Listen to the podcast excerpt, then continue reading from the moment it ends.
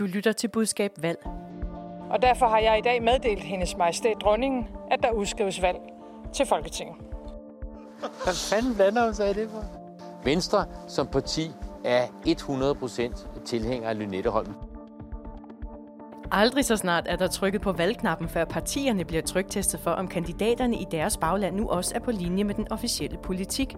Hvis ikke, er de som oftest en god historie. Hvordan undgår partierne at få uenighederne blæst op? Skal de gå imod udtalelserne eller tige dem ihjel? Velkommen til Budskab Valg, Fagbladet Journalistens daglige podcast frem mod valget. Mit navn er Marie Nyhus. Der er otte dage til valget, og vi skal præsentere dagens panel. Først har vi dig, Markus Stolse. Du er tidligere kommunikationsrådgiver i Liberal Alliance, og nu er du kampagnechef i Dansk Erhverv. Faktisk er du på fædreoverlov lige pt. Men tak for, at du vil være med i dag, og velkommen. Selv tak, mange tak. Og så har vi dig med, Emil Nielsen, tidligere pressechef hos Enhedslisten, og nu pressechef hos Danmarks Naturfredningsforening. Også velkommen til dig. Tusind tak. Vi starter med en kort, helst nødigst runde. Markus, øh, hvor vil du helst være rådgiver i dag? Ja, altså jeg er måske en lille smule biased kvæg mit gamle job, men jeg kunne simpelthen ikke lade være med at øh, blive måske en lille smule misundelig på mine gamle kolleger, da jeg så øh, de billeder øh, fra øh, nede foran hovedbanegården i går med øh, Alex øh, og øh, flere hundrede unge mennesker, øh, som der bare var mødt op for at møde ham og få Liberal Liberale Alliance merchandise, trykke ham i hånden og få taget selfies. Jeg synes, det er vanvittigt imponerende, hvordan min gamle arbejdsplads har formået at, at simpelthen trække unge vælgere til sig. Øh, og så kunne jeg godt se, at der blev gjort øh, meget grin med på Twitter i går, at mange af de her unge, de selvfølgelig ikke kunne stemme. Men for mig at se, er det sådan set underordnet. Jeg synes bare, det er voldsomt imponerende, hvordan man kan mobilisere unge vælgere i det hele taget øh, til at interessere sig bare en lille smule politik. Jeg har i hvert fald ikke set den slags eksempler øh, fra andre partier før. Så du drømmer dig lidt tilbage i dit gamle job. Men er det så på trods af, at Alex Vanderslag jo har en boligsag, som griber om sig?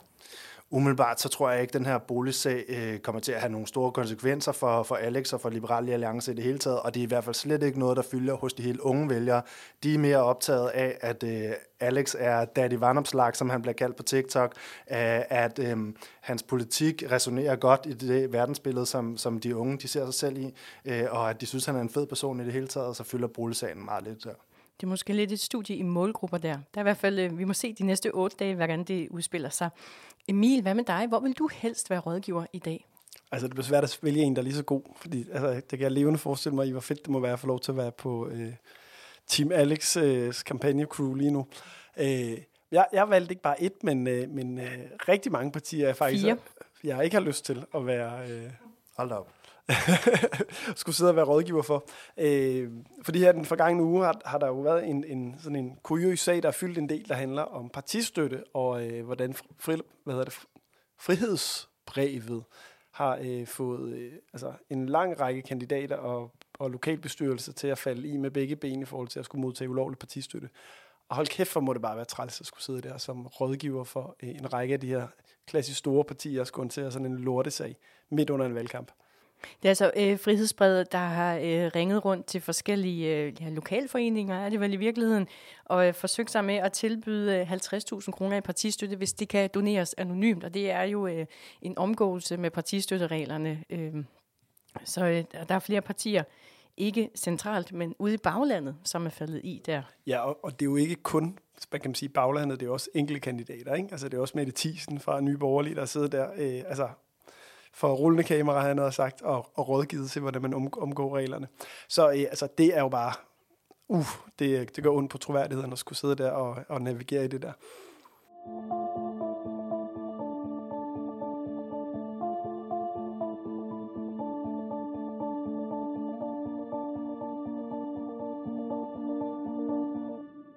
Men vi skal jo tale meget om partiernes baglande i dag, fordi det er jo et klassisk træk ved valgkampe, at der bliver sat fokus på interne uenigheder i partierne og også lokale kandidater, der stikker ud i forhold til partiernes officielle linjer. Og jeg vil egentlig gerne først stille et helt kort ja-nej-spørgsmål. Og Markus, du får det først.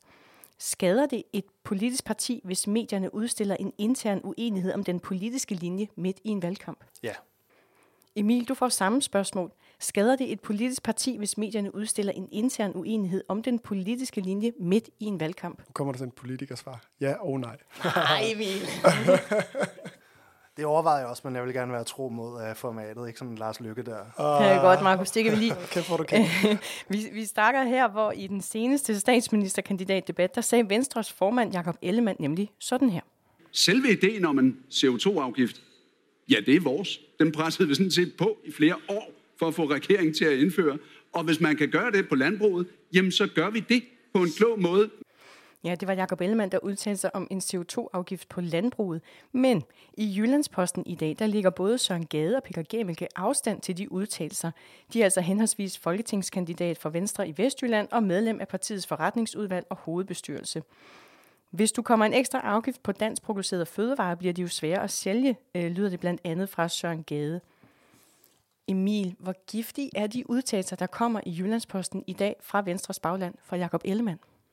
Altså, man kan, man kan anlægge to perspektiver på det. Øh, altså alle partier, særligt de store partier, har jo behov for at, øh, at tale til forskellige målgrupper. Er der en verden til forskel på at skulle øh, være i valgkamp i Vestjylland, øh, Øh, og så være valgkamp i, i de store byer, hvor Venstre også har behov for at, at levere et eller andet. Jeg tror, en, eksempel med en CO2-afgift er, er et godt eksempel på et, et politisk tema, der deler ret meget, også geografisk.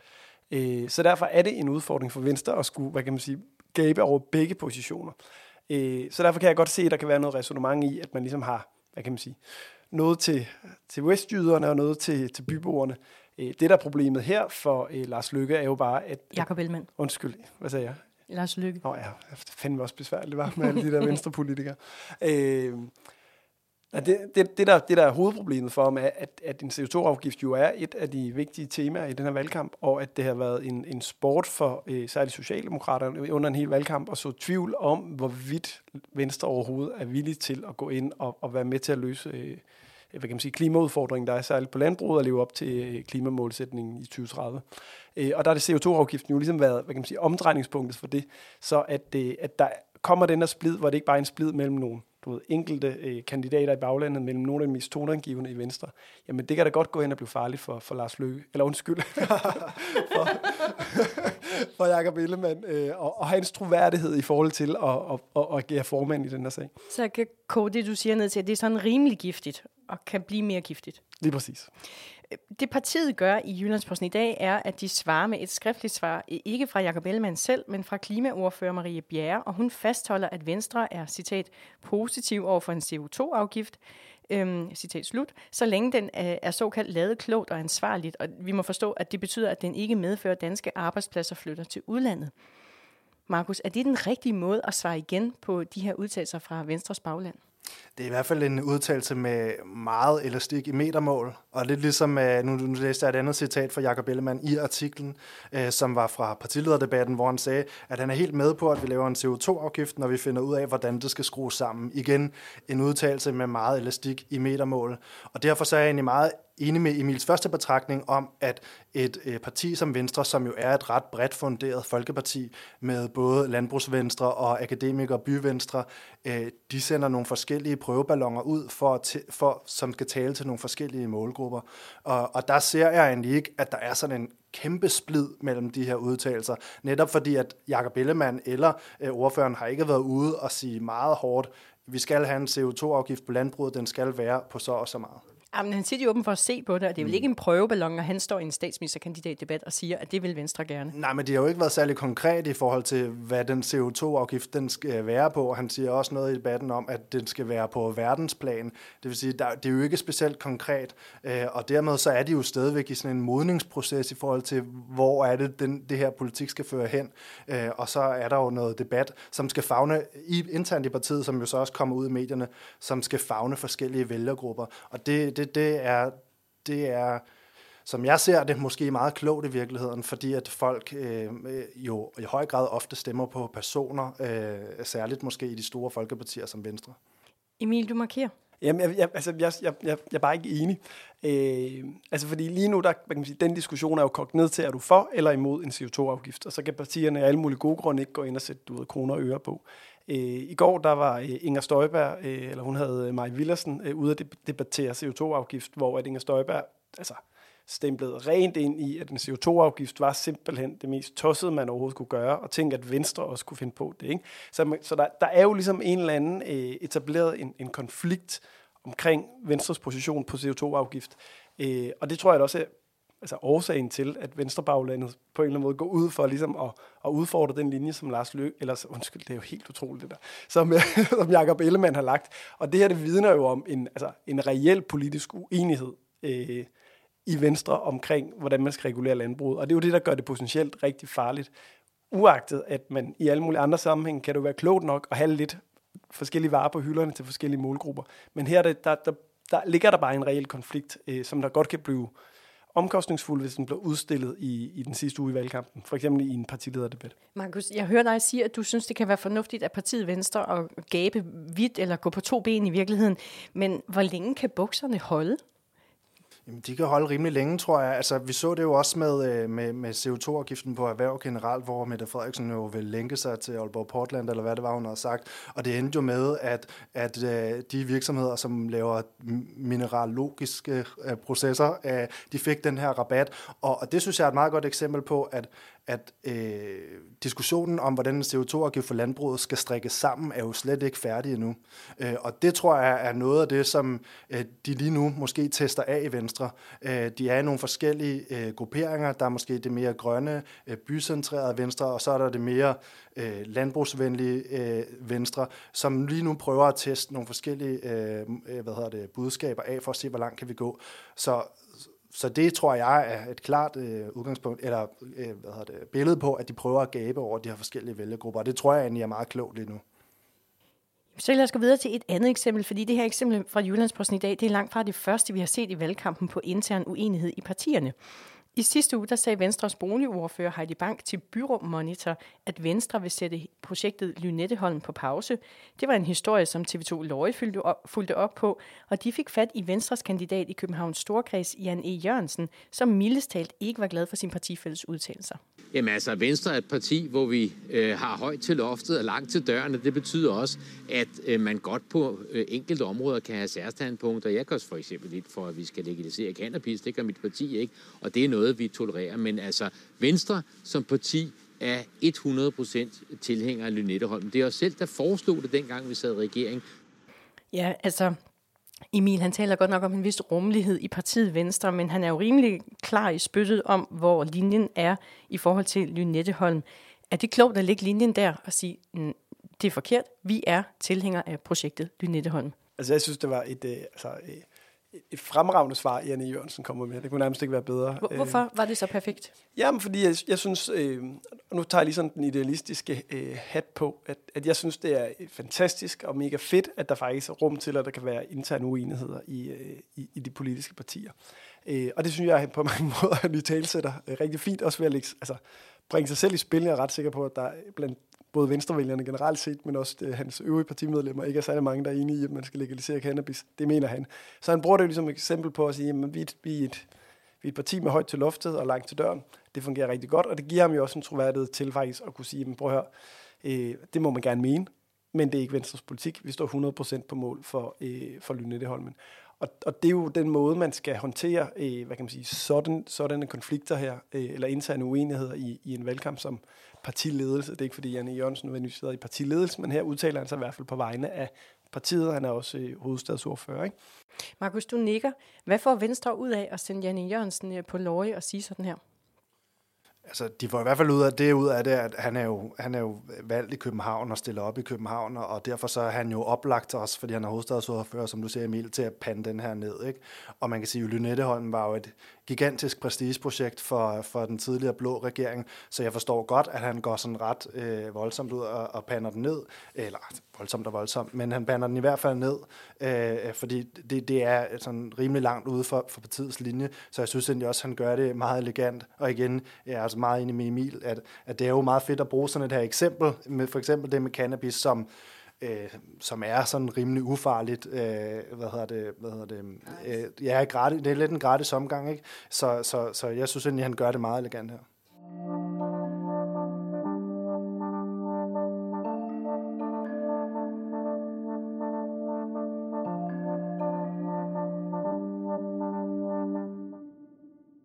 Men så lad os tage endnu et eksempel ind, fordi midt i valgkampen holdt kristendemokraterne årsmøde, og her gik et partimedlem ved navn Werner B. Andersen på talerstolen.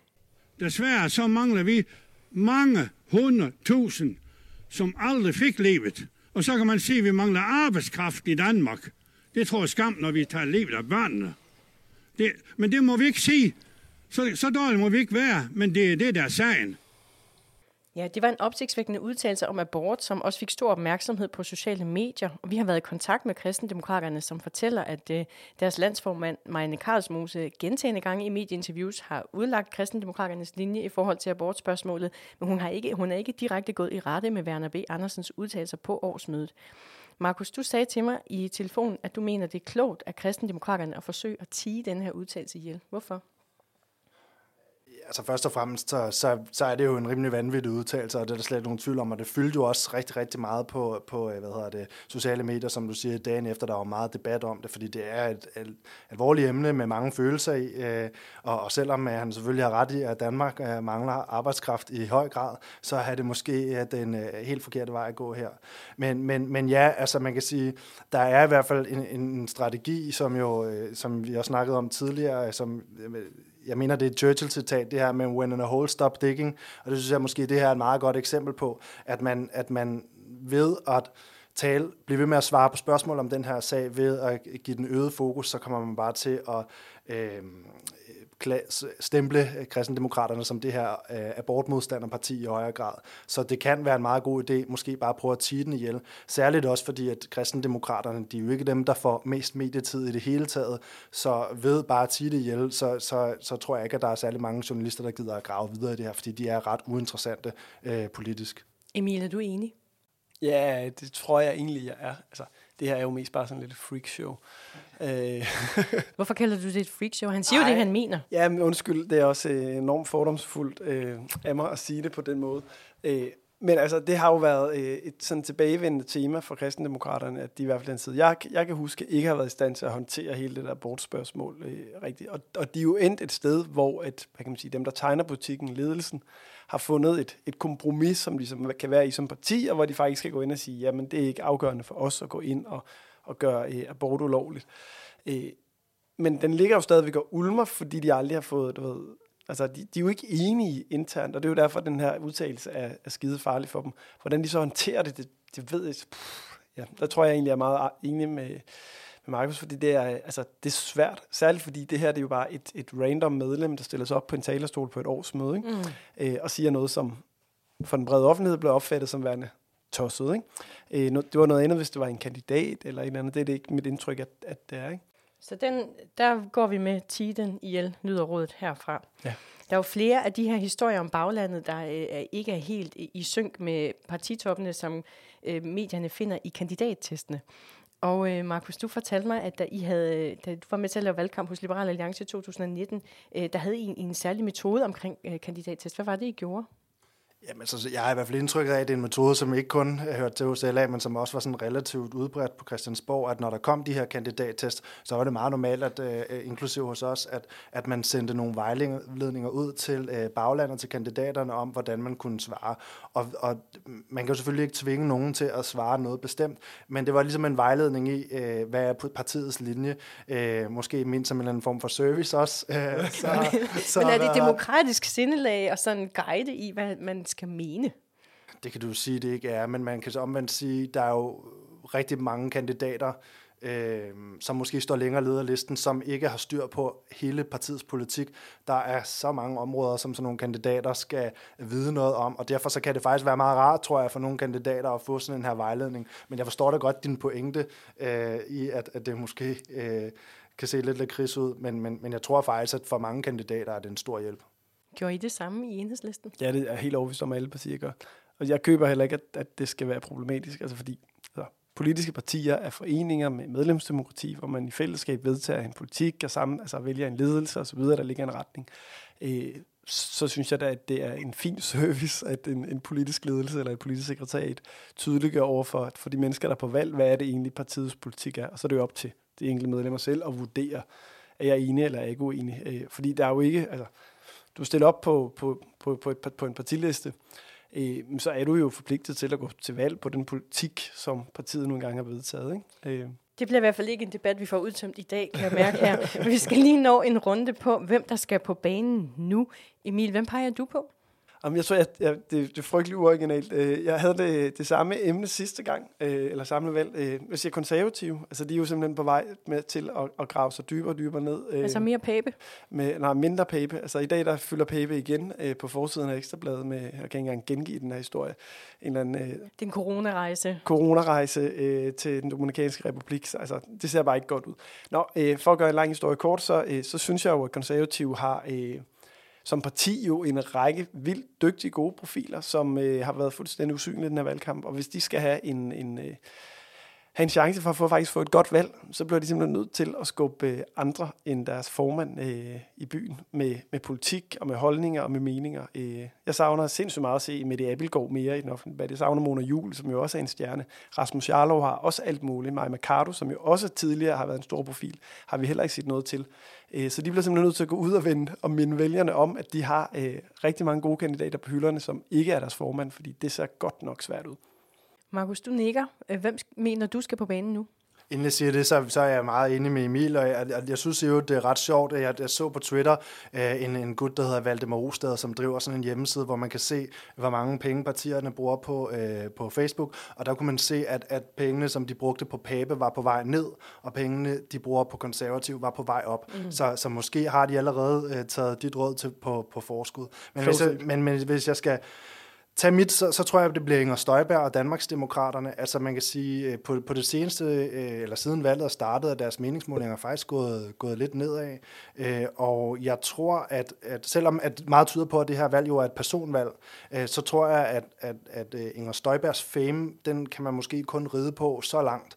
De bliver nok også nødt til snart at øh, dels at kampagne noget mere, altså øh, få nogle, noget mere kampagnemateriale ud, lave flere annoncer digitalt, øh, og, og hvad der ellers er, og så skal de nok også til at have lidt mere politik på hylderne. Altså, jeg er med på, at øh, Inger Støjberg var ude og debattere med Maja Villersen på Inger Støjbergs brors gård i går, men der mangler stadigvæk lidt mere konkret politik på hylderne, tror jeg, for at vælgerne de gider at købe helt ind i projektet.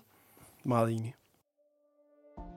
Du lyttede til Budskab Valg, en podcast skabt af Fagbladet Journalisten og tilrettelagt i samarbejde med Rakkerpark Productions, der også står for lyd og teknik. Tak til jer, Markus Stolse og Emil Nielsen, for at være med i Budskab i dag. Mit navn er Marie Nyhus, jeg er vært og redaktør på Budskab. Du hørte klip fra TV2 Løje, DR og TV2. Vi er tilbage i morgen kl. 15, og alle hverdage til vi er på den anden side af valget. Skriv endelig til os, hvis du har idéer eller input. Skriv til budskab hvis du kan lide at lytte til budskab, må du meget gerne abonnere og give os en anmeldelse. Tak fordi du lyttede med.